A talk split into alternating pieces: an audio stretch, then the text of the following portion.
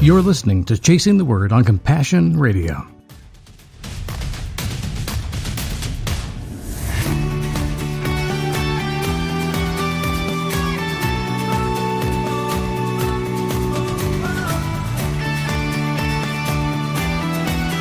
Good morning. It's time for Compassion Radio's Chasing the Word. Welcome back to the microphone. Thank you. It's good to be here. We jumped into the second Psalm of Ascent last week, which is Psalm 121. Mm-hmm. And the Psalms of Ascent, of course, were designed to help those who were pilgrims on their way to the Holy Land as they rose up the mountains to get to Jerusalem. Mm-hmm. Tough roads, even then, tough roads now in places. It's hard to walk that yeah, whole path. Yeah. And there are still places we talked about last week where you can walk the old trail that people for thousands of years walked with their animals and with their families and made that trek. Mm-hmm. We're going to talk more about the last half of this Psalm 121, but I want us to read through the entire Psalm one more time because it's only eight verses. Yeah.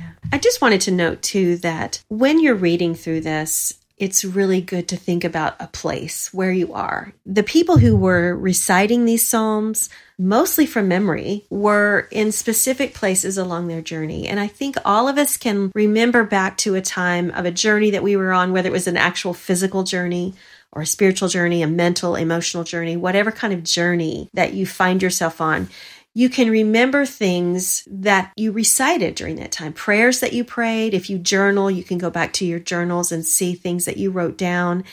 And that's kind of what they're doing on this. Yeah. They're recalling things about their lives, about their journey that God wants them to remember. He wants to remind them of. It's important for us as believers, as followers of Christ, to recall the times that we know we have been led by the Holy Spirit that we know that God's hand has been on us.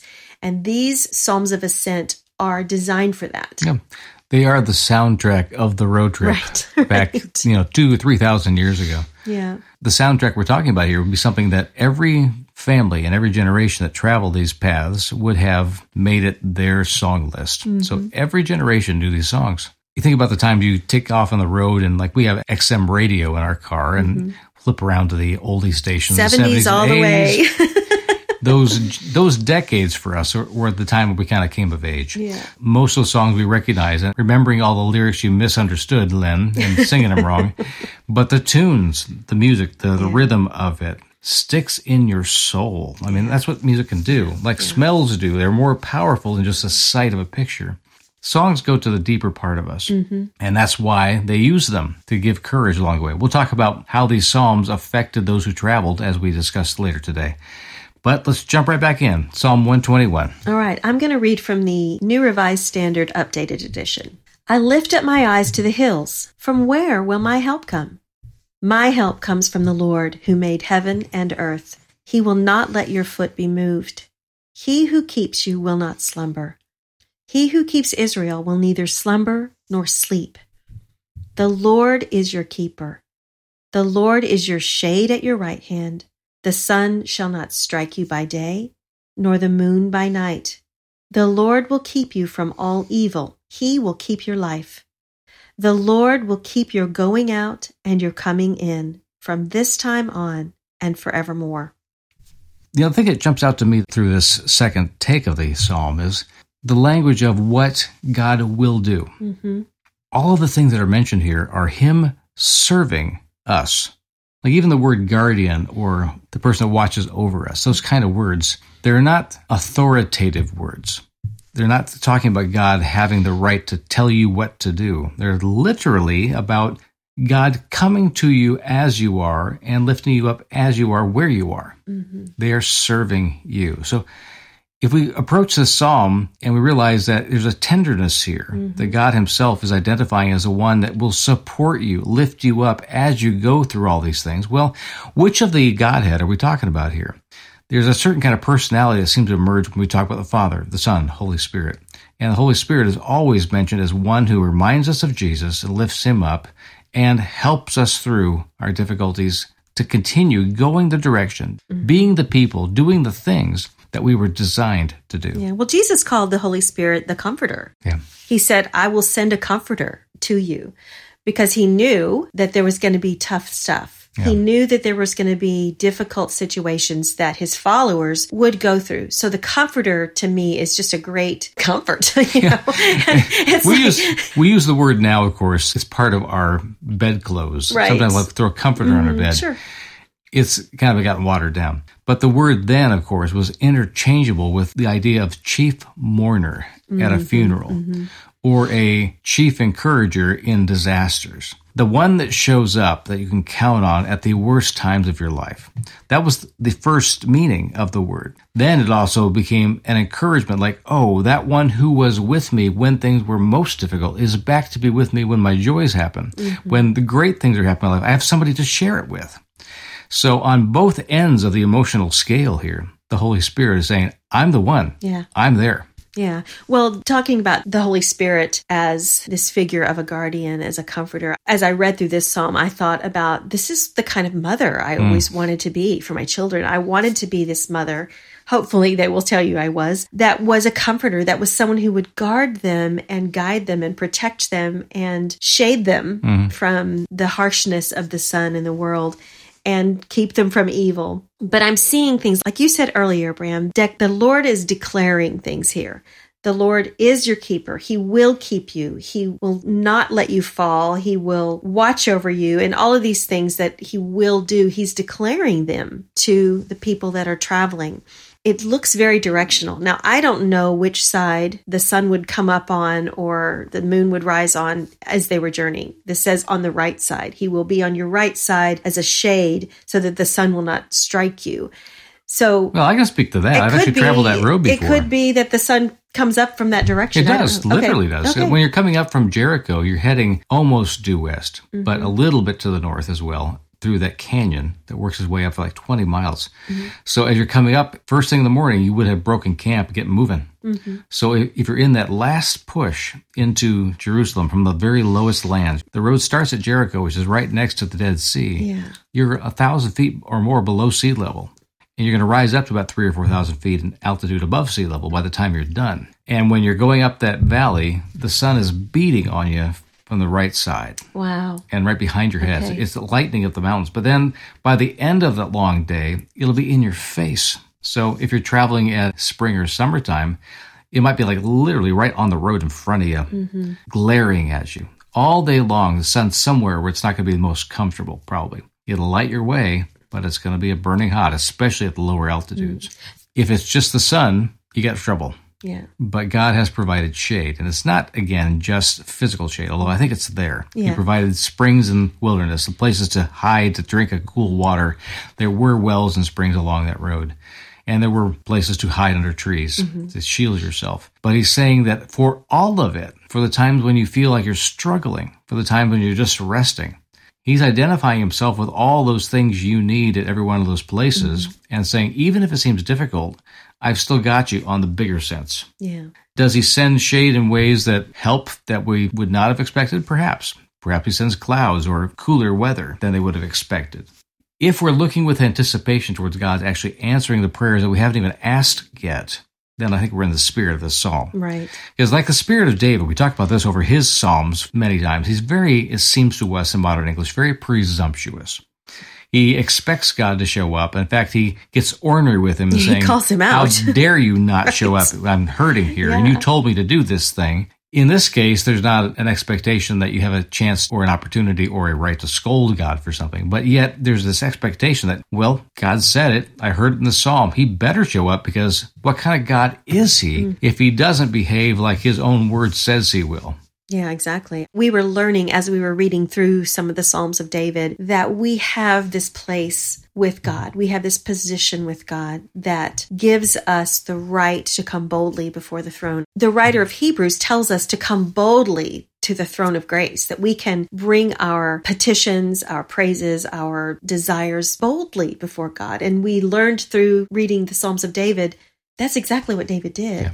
And this is telling us here that we can count on God. He says, The Lord is your keeper. He is your shade. He is your guide, your protector. And we can count on Him to do those things. These are not, well, the Lord might be mm-hmm. this for you, or I'm hoping that this is what God will do. No, this is a declarative statement. The Lord is your guardian. Let's read those very verses again. The Lord serves as your guardian, says verse 5. He is at your right hand to serve as your shade. Mm. The sun will not strike you during the day, nor the moon during the night. The Lord will protect you against all evil. He will watch over your life. The Lord will watch over your coming and your going, both now and forevermore. Mm. Seems like a blanket guarantee of all kinds of things. I don't believe this is like modern insurance where if something bad happens, someone's got to cough up the money for the damage that happens to you or your property. Mm, hmm But there is something of a sense of when we are in Him, as we travel with Him, as we travel through Him to something that He's called us to do, that there are certain guarantees that are there because He has called us.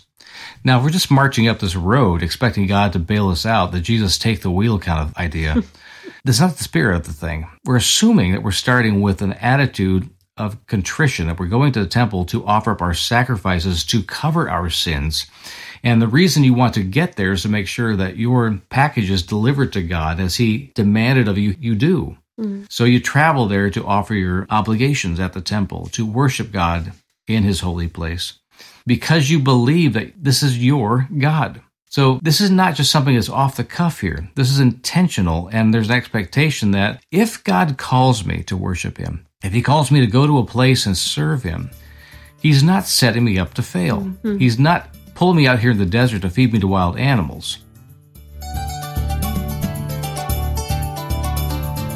Whether getting Bibles into closed countries, relief supplies into dangerous refugee camps, or providing training and theology books to barefoot pastors as they begin their ministry.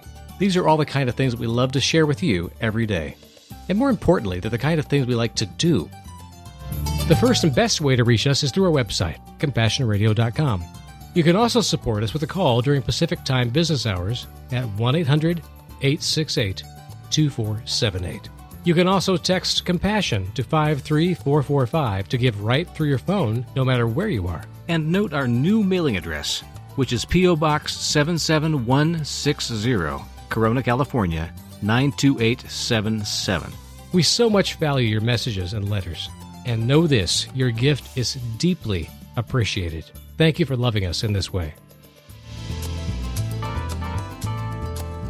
So you travel there to offer your obligations at the temple, to worship God in his holy place, because you believe that this is your God. So this is not just something that's off the cuff here. This is intentional, and there's an expectation that if God calls me to worship him, if he calls me to go to a place and serve him, he's not setting me up to fail. Mm-hmm. He's not pulling me out here in the desert to feed me to wild animals.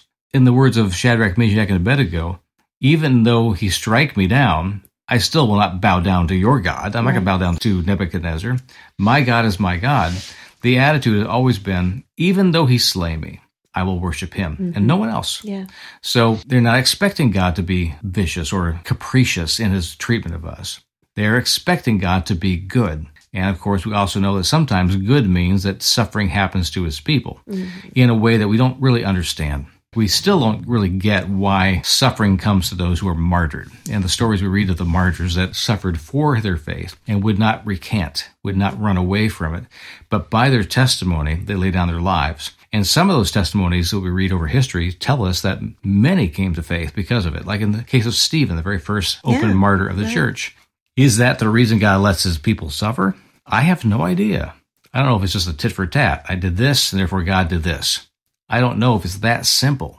Mm-hmm. But that we know him in the moment is something that really does happen for those who are going under incredible stress. Mm-hmm. And even Stephen in his martyrdom says, I see God in his glory, yeah. Jesus standing before the throne of grace. He has a vision of that that God brings to him to empower him, I think, to stand fast, but also to show him this is what's waiting for you in the next blink of an eye. Yeah. It's something about that was saying, you need this for this moment. You need to see what's coming mm-hmm. so that you don't fear my wrath. Yeah. You know, this is not my punishment of you. Yeah. I think that's an important note right there. It's not his wrath because, especially during the time that these Psalms were written, there were other little g gods mm-hmm. all around yeah. this area. Most of those gods, I think all of them, if I read history correctly, were very capricious, yeah. very angry gods you know, the worst of us. And they required a lot of sacrifice of human beings. Yeah. yeah. God is saying, No, I'm your guardian. Yeah. I do not require that from you. I require your heart to be broken Yeah. for the evil that's around you. In verses 5 through 8, in the message, God is called a guardian or is said that he will guard something six times Mhm. in those four short verses. Yeah. And I think, okay, I'm going to take note of that Yeah. personally. I'm going to take note of God calling himself a guardian and declaring that he will guard you from every evil. He will guard your very life. He guards you when you leave and when you return. He guards you now. He will guard you always. Yeah.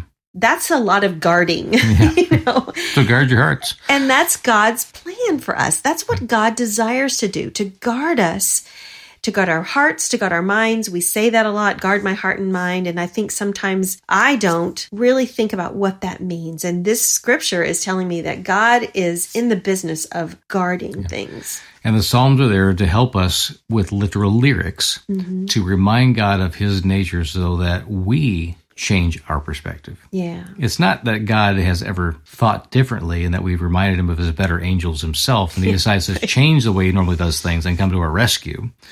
It's that we are woken up again to his nature. Mm-hmm. And in saying those things to him, we are not so much convincing God to do something for us as we are reminding ourselves that he's already told us who he is. Mm-hmm.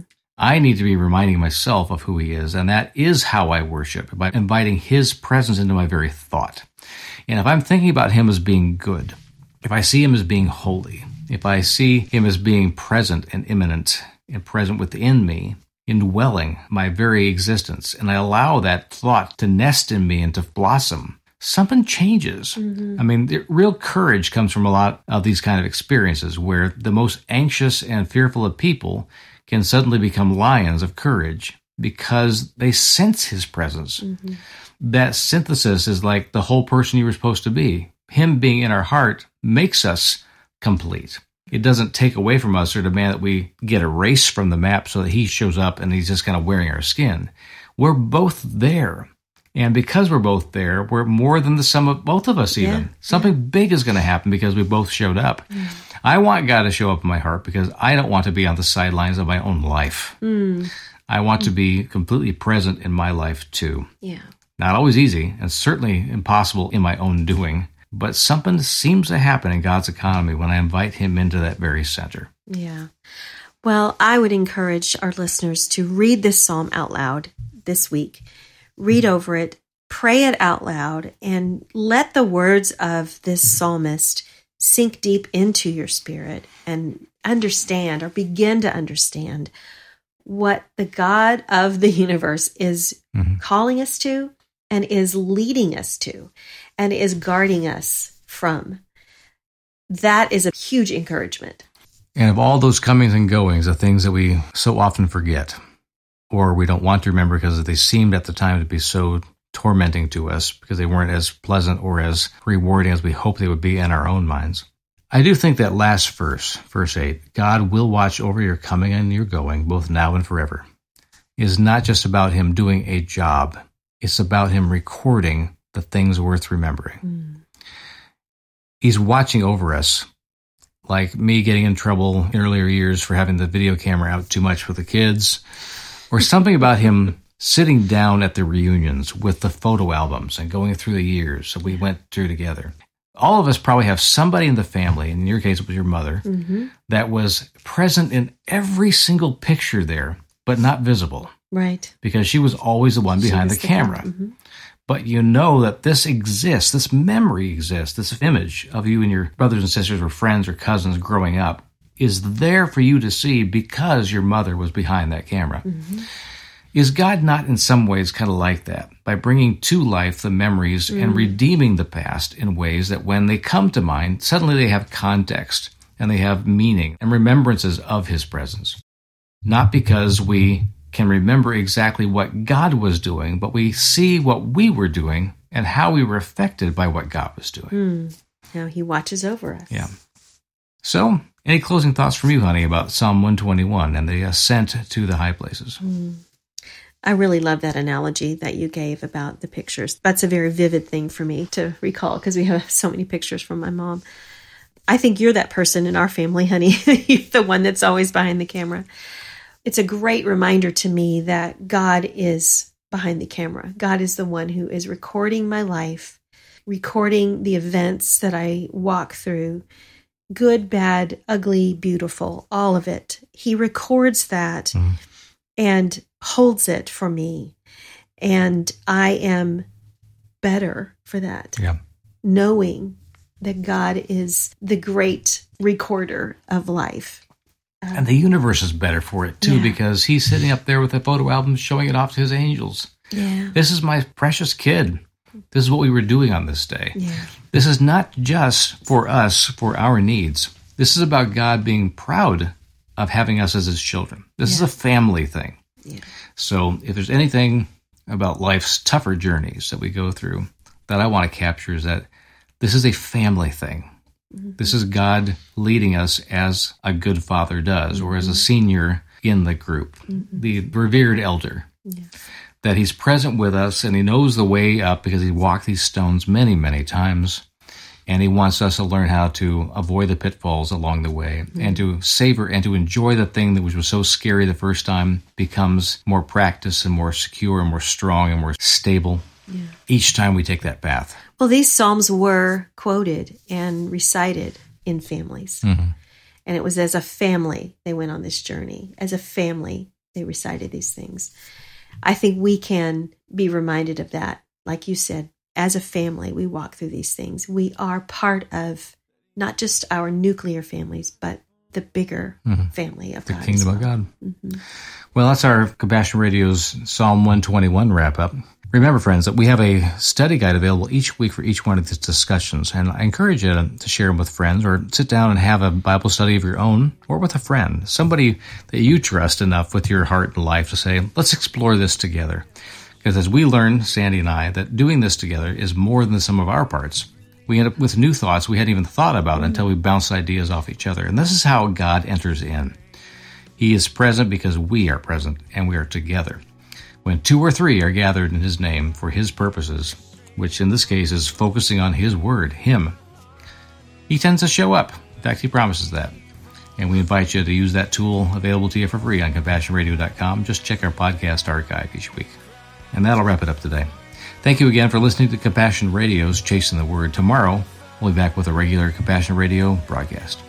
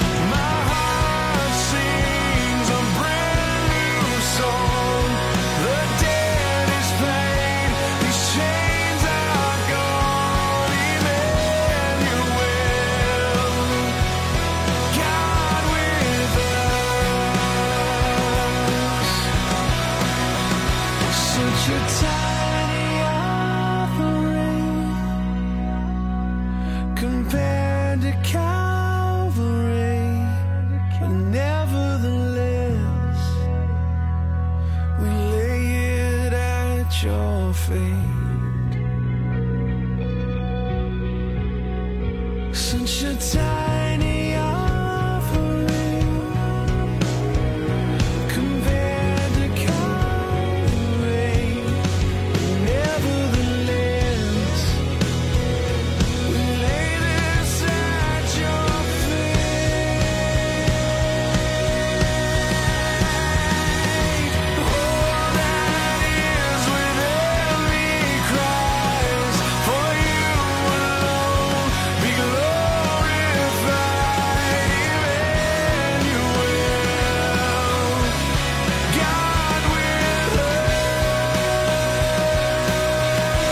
Remember, friends, Compassion Radio is always a coalition of the willing.